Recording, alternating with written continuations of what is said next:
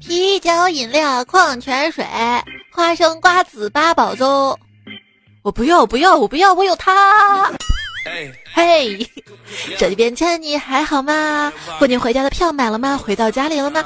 欢迎你来收听由恰恰特别赞助播出的段子来了。恰恰是陪伴，让年味更暖。天猫超市恰恰零食买二免一，7年礼盒更是直降到底，距离再远也要带上恰恰回家过年哟。我也想你把我带走啊！我是做人缺爱，做爱缺人的主播彩彩啊！你看他们多默契的，又到了一年一度手机应用图标们集体变红色的时候了，有没有？问一下大家，第一反应，你觉得现在是年初还是年底呢？这可能对应着两种完全不同的工作态度，有没有？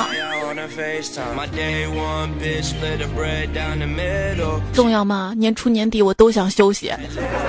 人类所说的休息日包括以下三种。第一种呢，就是功能性休息日，洗衣服，做一顿像样的菜，打扫房间，跟很久没见的朋友见面，去看看爸妈。第二种呢，是疯玩型休息日，起早出门登山看海，熬夜游戏干到天亮，过山车上哭爹喊娘， KTV 里飙高音，酒吧里面喝成李诞，夜店里面蹦成飞飞。第三种呢，是放空型休息日，哪也不去，就在家里躺尸，一部好剧一堆零食，废人本人死狗本狗。重点是，只有完成上述休息日3合1，才能真正完成平日里不能完成的任务，释放平日里不能释放的压力，缓解平日里不能缓解的疲劳，真正完成充电，迎接下一个星期。所以每周我想有3天休息日，因为我觉得3天才够，少一天都不行。那你有没有想过，假如每个周末都比平时上班时间起更早，那不就变成了一个星期有5天可以多睡一会儿了吗？幸福来得如此突然。理想的假期生活应该是自己在家躺着，去朋友家躺着，邀朋友来我们家一起躺着。虽然你过完年会比现在胖，但是没关系啊，你过完年也会跟现在一样穷的。这人生啊，不做2件事就会变得很轻松，生孩子跟买房子。你的压力是什么呀？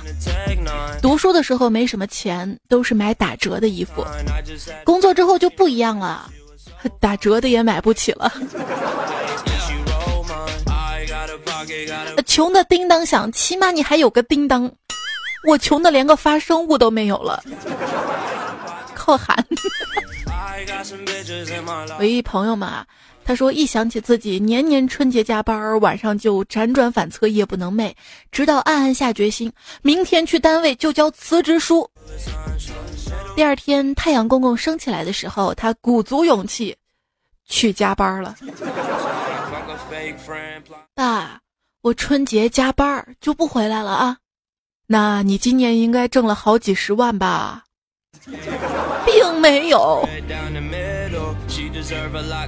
怎样的一句话能让一个男生瞬间不开心呢？比如说这句话就能让胖虎瞬间不开心。嗨，写了一天 bug， 累了吧？当你独自在外面漂泊久了，就连在路上偶尔看到家乡牌照的汽车路过，都会感觉到无比亲切呀。无论如何也要回家，终于是跋山涉水啊，翻山越岭呀。到了家门口，手机已经没电，动停机了。在门口敲了半天门，居然没人开门。寒风中等了半天，接了路人电话，打给我妈。我妈说啊，你回来了，我们都搬家了。这绝对不是一个段子啊，真实发生的。就在前几期我的微信公众号的囧途当中，我还贴了这个视频啊，比搬家还可怕，房子都拆没了。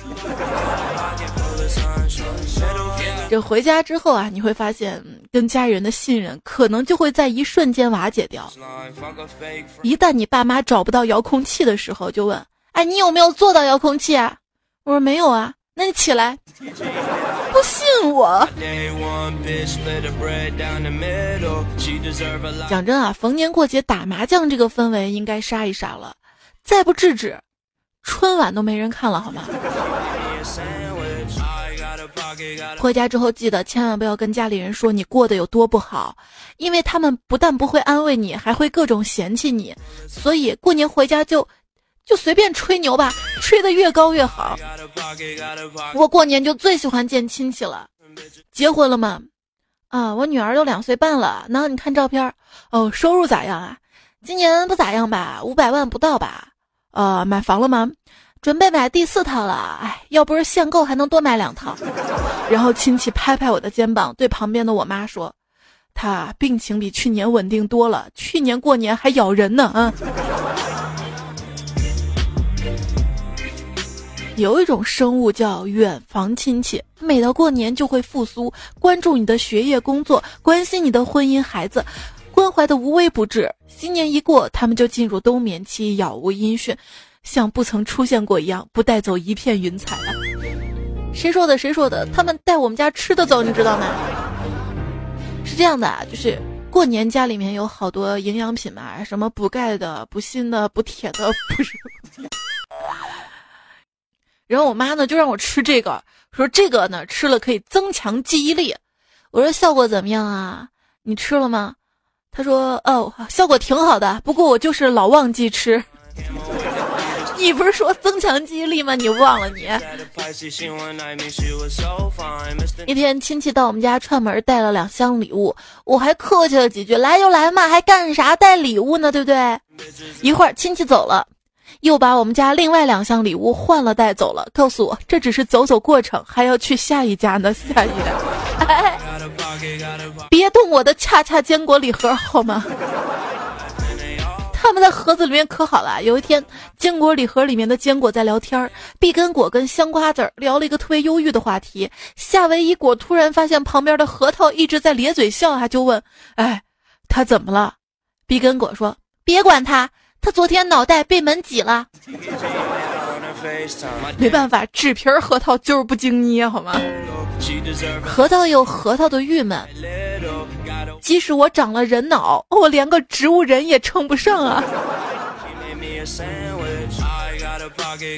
前两天一位段友叫白小黑留言说，他看到同事桌子上有一核桃，同事低头好像在桌子下面找锤子，我手里刚好有把锤子，直接上去咣一锤。他手里拿着另一个核桃，抬起头来看了看，然后说，你干嘛啊？这是我刚买的文玩，用来盘的。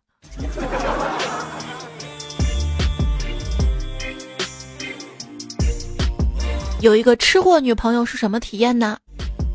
一朋友说，他女朋友把他的小核桃的手链敲碎吃了。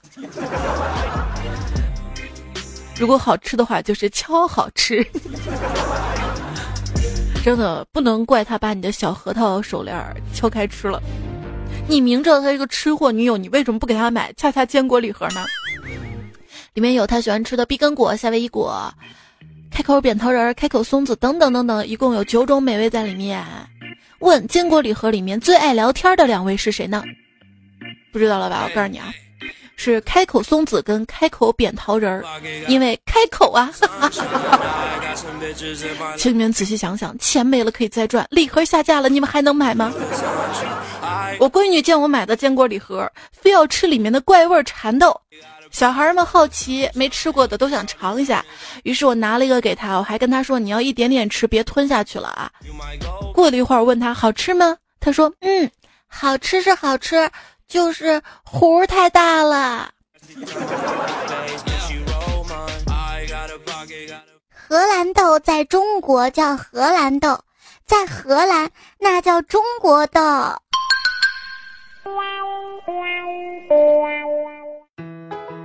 鲁迅先生说，牛吃的是草，挤的是奶，我想做一头为人民服务的牛。哎，老黄牛，这有你倒卖车票的原因吗？警察问道。前两天啊，跟朋友傍晚去广场散步，然后我说，没想到这么冷的天还有这么多人在这锻炼身体啊。听到一个正在锻炼身体的人怒道，哎，我就不信春运没票我还挤不上火车，能进站不？春运其实是春节运动会的简称，参赛队伍有学生代表团、打工人员代表团、探亲访友代表团、旅行代表团等。参赛项目则有负重原地站立比耐力、排队买票比耐性、负重暴走等等。现在又增加了网上抢票这个高科技项目啊！坐公交车离火车站还有3站路的时候，公交师傅对乘客们说：“买火车票的可以下车排队了啊！”我跟朋友正在排队买火车票，听到前面已经买好票的2个人抱怨道：“怎么2张票都不给挨着呀？”说着嘟囔着就走了。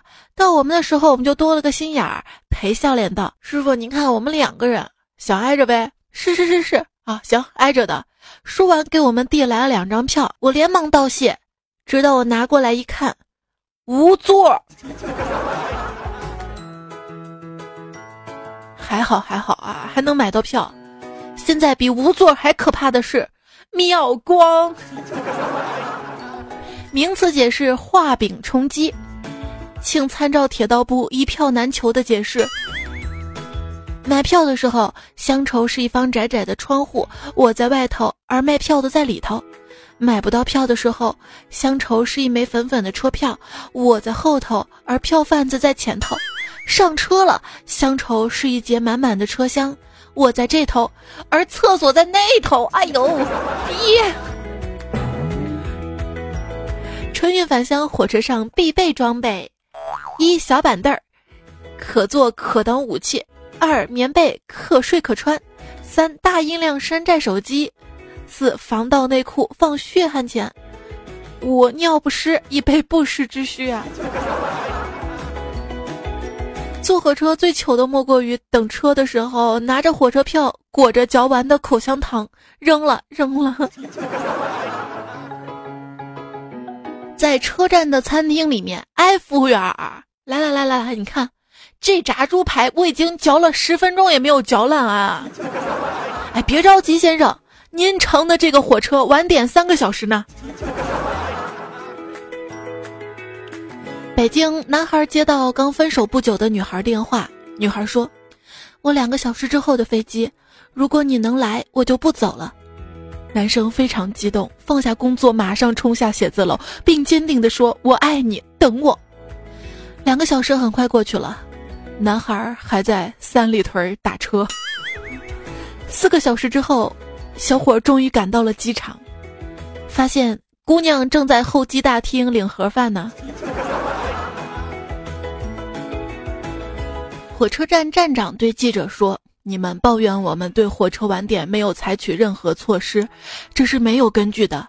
难道你们没有发现，我们在候车室又增加了3条长椅吗？”长途旅行的时候，我喜欢随身带一本厚厚的小说，在熙熙攘攘的火车上，在偏僻幽静的小旅馆里，我都可以把书从背包里面掏出来，压泡面盖儿啊！有一次坐火车出去接开水泡面的时候傻眼了，满过道的人这咋回座位啊？旁边一大哥一看就是老司机啊，双手捧着碗喊着：“哎呀烫啊，都让一让啊，溅到身上起泡啊！”顺利通过，我也学着人家捧着碗往前走，趔趔趄趄的汤洒出来，烫的我都想扔了碗。等回到座位上一看，大哥慢条斯理地撕开碗盖，从身上的挎包里拿出了一个水杯，然后才往碗里加开水啊。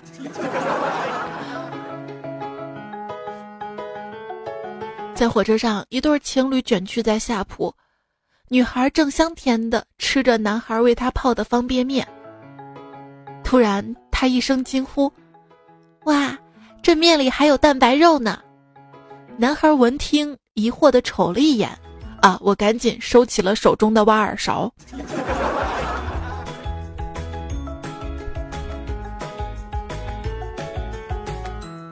段友骑着小车上高速说，有一次准备坐长途火车，泡面啥的都准备齐了，收拾好之后又想起来要买火腿肠，车都快开了，懒得嫌麻烦，打开包就把火腿肠揣裤兜里了。结果进站安检的时候，女安检员愣了一下，然后脸红的低下了头。我赶紧说火腿肠和火腿肠。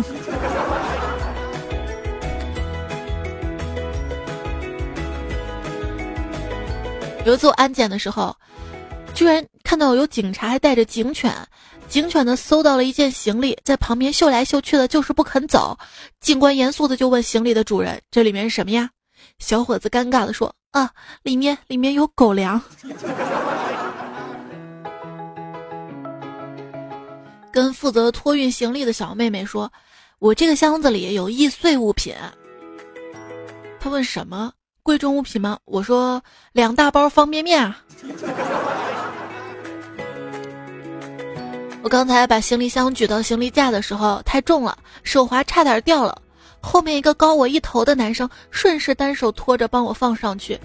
正常人都会被摔到吧，我不行，我不服输啊，我又拿下来自己单手拖着放上去了。然后那个男生也愣了一下，把自己手中的行李箱递给我，并说了一句谢谢。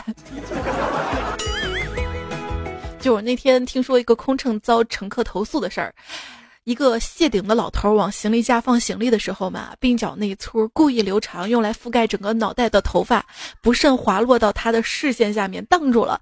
老头举着箱子放不进去啊，就急了，冲旁边空乘就喊了啊，光看着干啥呀？不知道过来帮我一下呀！啊，空乘闻声赶紧就跑过来，帮老头就把那一撮头发重新盖在脑袋上，盘好了。说句实在话。我这人不实在。坐火车时，把一只鞋丢在了外面，立即抓起另一只扔了下去。旁边的人疑惑地问我，你这样做是因为一只鞋毫无用处，但倘若有人捡到两只就可以穿了吗？我说跟你讲，我看我前男友在车站，刚才没砸中。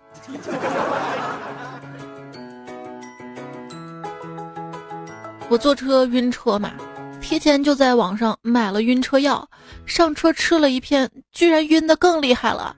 我马上打开手机就问老板，亲，你这药怎么回事啊？老板说，晕车药嘛，顾名思义就是吃了会晕车的药。坑！火车上广播响起，16号车厢一位旅客患有疾病，现在寻求医护人员帮助。话音刚落座，我旁边大姐毅然决然地站起来，小妹儿，帮我看一下东西，我去看一下。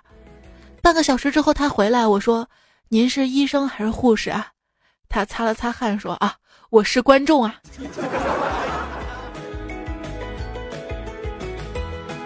夜深了，我寂寞地坐在卧铺车厢一侧的折叠椅上，一个男孩从我身边7-8号铺爬了下来，然后看了看我，他的眼神告诉我他在记一个地标，然后去上厕所。于是等他离开之后，我默默地改坐到后面一个座位上。等他回来之后，他再一次看了看我，然后无助地爬上了9到10号一个女孩的卧铺，然后传来了尖叫声。深藏功与名。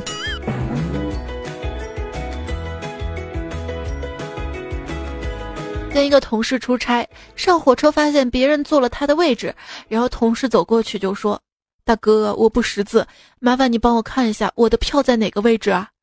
然后那位占了座位的大哥就说了，兄弟，你这是站票啊，站哪儿都行。我勒个去，咱不带这样玩的好吗？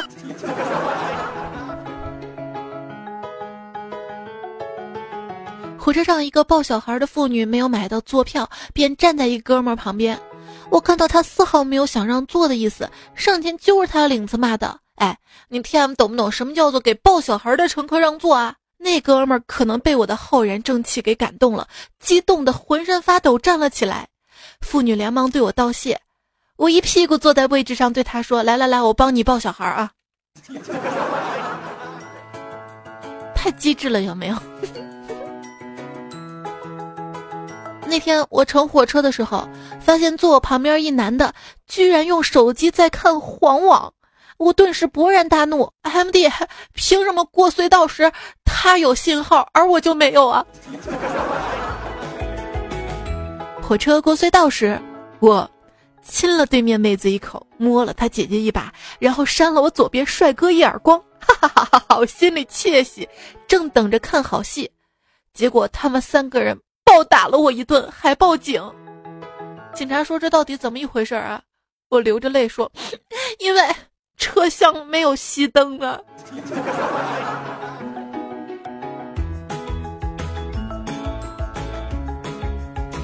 坐火车看到一少妇带着一孩子，少妇穿裙子，身材挺棒的，腿上长丝袜，长得也不错。少妇两腿曲着，有点类似于蹲着的姿势在玩平板，她儿子就在旁边座位上玩，可能是一不小心把少妇裙子掀起来了，一次又一次，丁字裤很性感。从那之后我就时不时盯着看，直到后来我才想起来啊，我是个女的呀。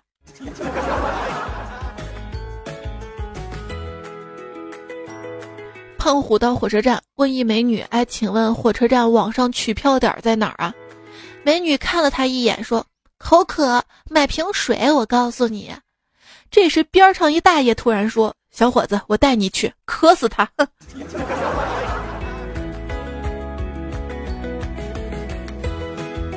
胖虎下火车之后刚走过火车站出口，迎面走过来一大妈，小声地说，帅哥休息不，有小妹儿。胖虎问，那有学生妹妹啊？暂时没有，这个时间学生都在上课呢。哎，大妈你真是诚信经营啊。哎，我跟你讲，现在的女孩太主动了，咋回事啊？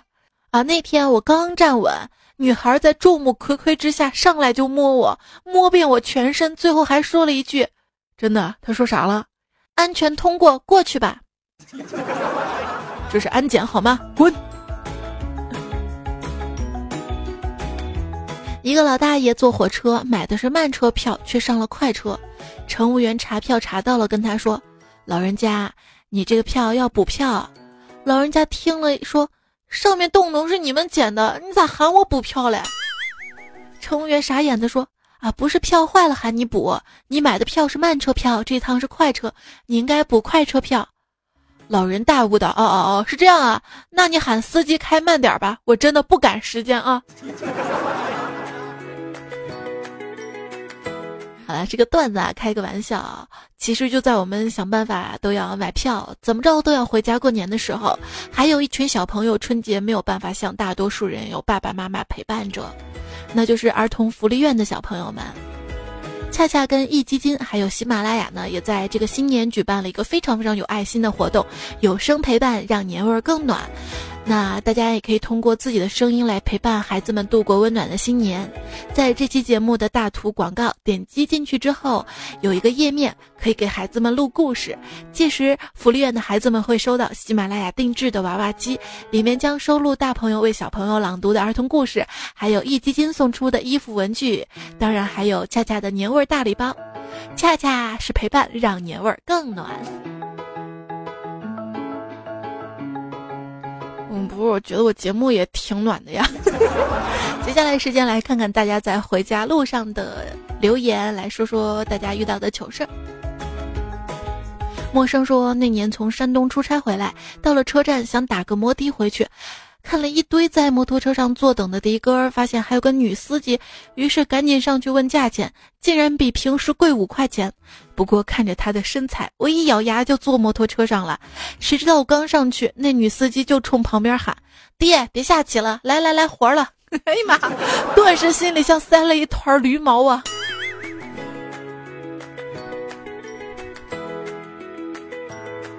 还有朋友说，今天骑摩托车送表妹去机场，时间有点晚了，路上飙得飞快，各种四轮车尽抛脑后，只听后面表妹带着哭腔喊道，哥不行的话我改签吧，你慢点骑，我眼皮儿都吹起来了啊。女生贴个双眼皮儿容易吗？火车上的盒饭已经来来去去6次了，还在喊着刚烧好的盒饭。我瞄了一眼就开玩笑的跟师傅说，哎，您推着车都推了3个小时了，还刚烧好呀？啊，就听师傅悠悠的回复道，啊，厨师叫阿刚啊。乌鸦嘴是不是也可以称之为料事如神？现在收听到的节目呢是段子来了，我是主播彩彩，我的节目在喜马拉雅上面搜索用户 ID 彩彩或者专辑段子来了，记得关注订阅下，每次更新就可以收到提醒收听到啦。我的微信公众号彩彩，微博1053彩彩。接下来时间呢，我来看一看大家在我的微信公众号还有节目留言留下的关于回家的一些段子糗事儿啊。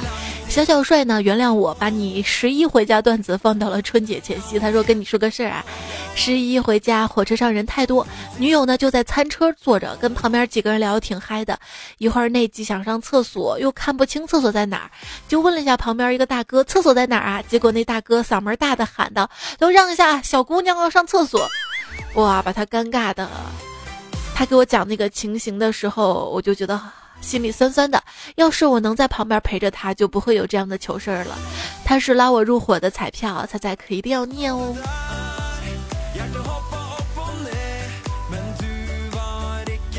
我觉得你既然那么想照顾他，又不能陪着他，又心疼他，那下次你直接给他买飞机头等舱啊。好了，开个玩笑啊！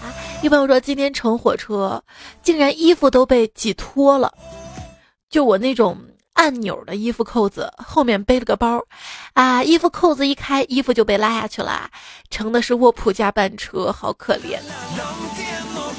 那至少你卧铺还有个铺对吧？我挤地铁那个挤啊，人家妹子挤地铁能挤出乳沟来，我挤地铁能把胸罩挤到背上去。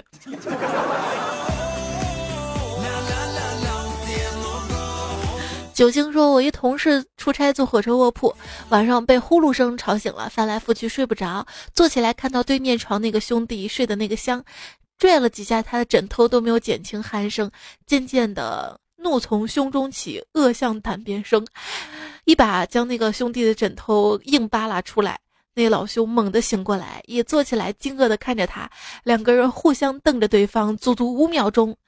我同事这个时候才意识到一个不可思议的事情，那个呼噜不是他打的。好尴尬，好尴尬。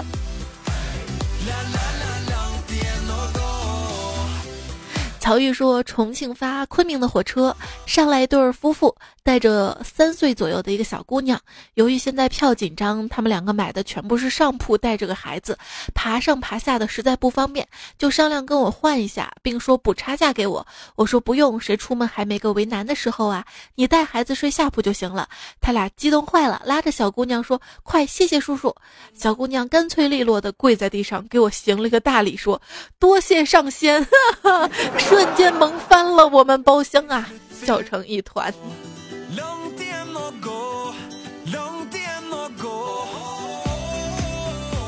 YC 说，在火车站等车的时候，旁边一个算命的老奶奶看起来特别亲切，不是一般江湖骗子那样的嘛，便过去聊一聊。果然老奶奶是外地人，子女不在身边，退休之后闲不住就支个摊儿。而算命呢自带属性，不用我开口，他就把我这几年的遭遇头头是道的讲了一遍。没钱没对象嘛，我也能讲出来。哎，他说像个知心奶奶一样，我只有无奈点头的份儿。可能是好久没有遇到懂我的吧，一直聊到进站才不舍得走开。我执意付钱，老奶奶执意不收，后来还是收了钱。接下来你可能听到的就像是个段子，天生睡眠质量极差的我，在家睡觉都有点动静就能醒，火车上卧铺根本就睡不踏实，竟然我坐硬座睡着了，还坐过站了。我赶紧喊列车员问下一站是在哪儿，得到答案可远了，天亮了。What， 你见过绿皮普快跑3个多小时不停车的吗？我第一次见就是睡过了站，老奶奶这点你怎么没有算出来啊？上车的时候提醒我一声啊，求安慰。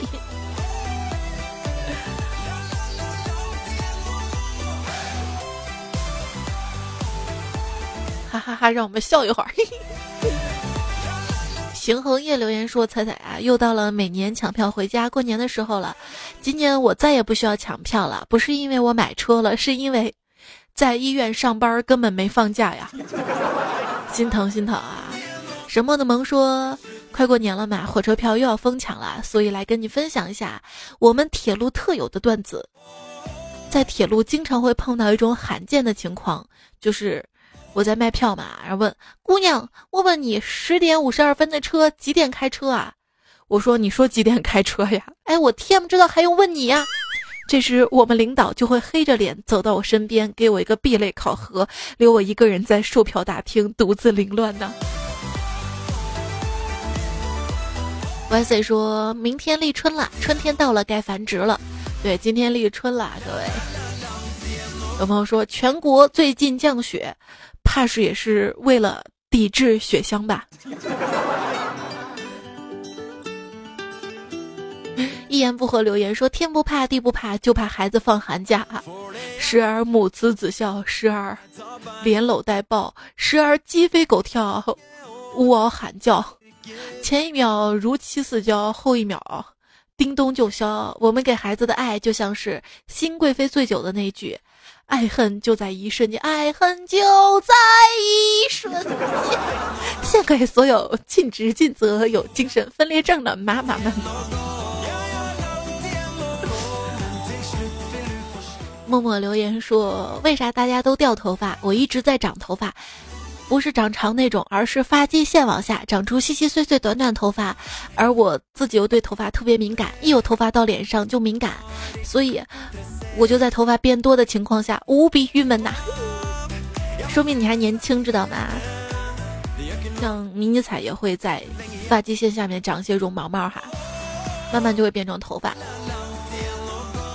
静一学说彩彩留头发还有2个原因，一是为了省钱，一个人在国外实在不敢剪呀，国外剪头发真的是1刀2断，发梢都是齐的齐的，我们都是等回国剪头发呀，这个我知道，而且要交小费是吧，蛮贵的。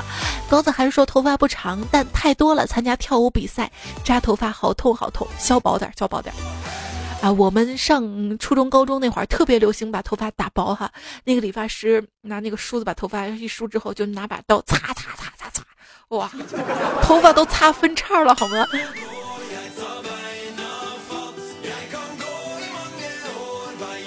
耕耘者说眼睁睁的看着一个女生挤不上地铁还非要挤，结果车门夹着头发走了，接下来都是对面开车门，我认为她需要一把剪刀或者一个打火机呀，还是剪刀吧，打火机怪危险的。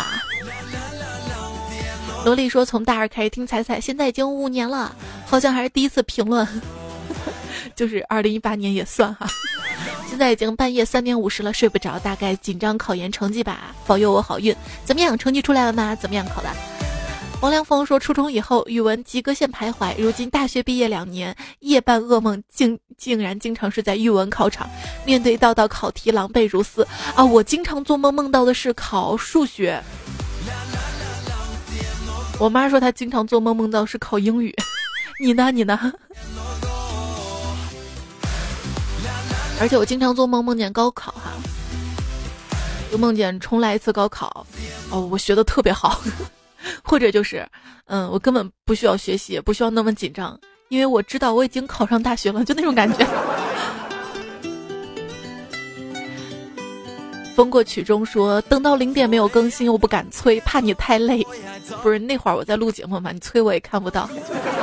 拖着睁不开的眼睛睡着了，早上看到更新了，真好，早安啊！如果我在公众号上说不要等，那一天肯定就是更新得到2、3点了，比较晚了哈，不要等啊。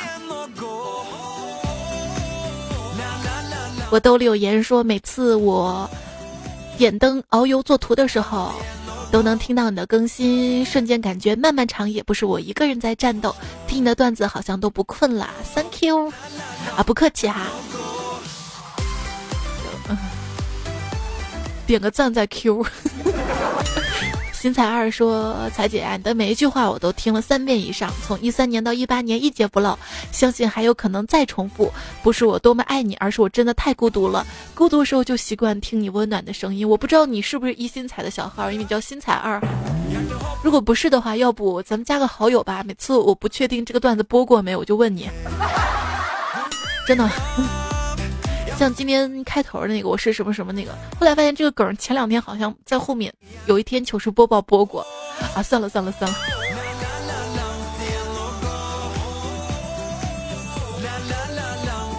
蔡妍杰说，如果旅行是女儿，那不怕带一群小蛙回来啊？说这个旅行青蛙啊，为什么是瓜儿子？有道理。叶龙杂家说，科普时间，日本人吃西瓜加盐吃。日本人在古代西瓜很贵，如果不甜丢了很心疼，所以他们加盐增加甜度。哦，加盐能增加甜度嘛？就跟我们这边那个金盐葡萄一样吗？因为我胡说的啊。不过吃西瓜加香料的不仅是你说的日本，印度这个很奇葩啊，什么东西都要加香料，而且它这个西瓜加香料之后会在火上烤，你知道吗？有的是把西瓜烤了之后，再拌西红柿弄成酱，然后再把饼放到里面搅，然后吃。像印度不是它有种姓制度嘛？一般在外面吃饭哈，有上种姓的人他不会用下种姓人吃饭的这个盘子，所以他们会有一次性的盘子。他们那个一次性盘子跟咱们还不一样，是直接用树叶做的，特别环保啊，可降解。而且也不怎么漏，而且他们本身吃的那个饭就以糊糊饭为主嘛，像不管手抓米饭还是菜糊糊什么的，所以也不担心漏掉啊。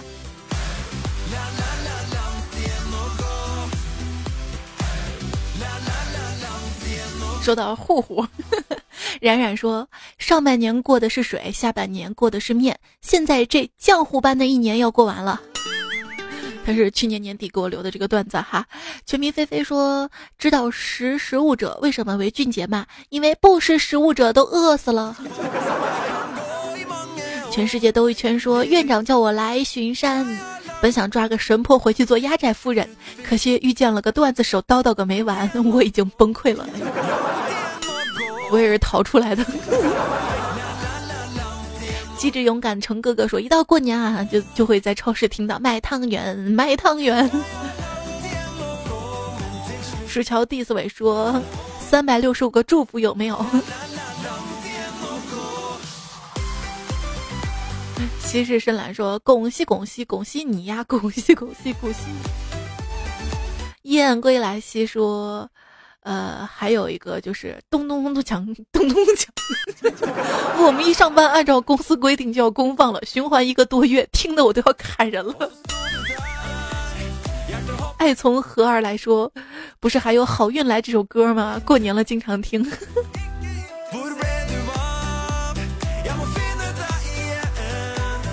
我听一首歌要砍人是那个好日子哈，就我们家以前周围有块空地卖彩票啊，就天天放今天是个好日子，这个我之前节目可能说过啊，但是我每想起来就是这首歌，阴魂不散。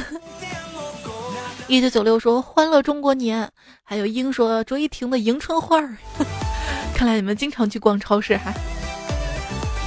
在今天节目最后呢，一个老的短信吧翻出来哈，春运开始了，发条短信提醒你，买票趁早，是把黄牛炒，车站人不少，钱财注意好，莫让小偷扰，车票虽是宝，安全不可少，平安得顾好，幸福往家跑。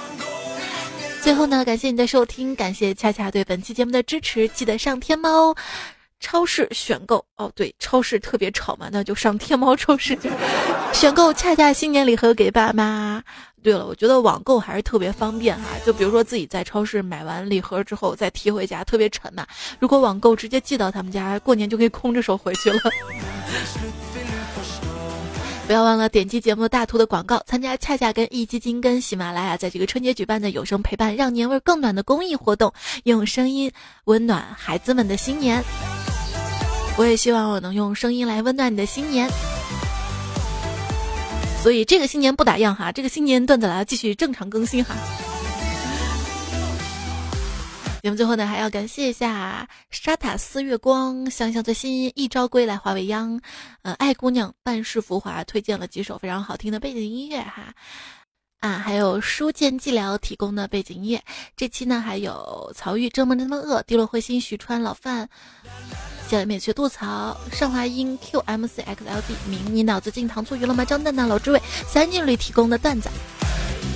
好啦，下期节目糗事播报，我们再会啦，拜拜。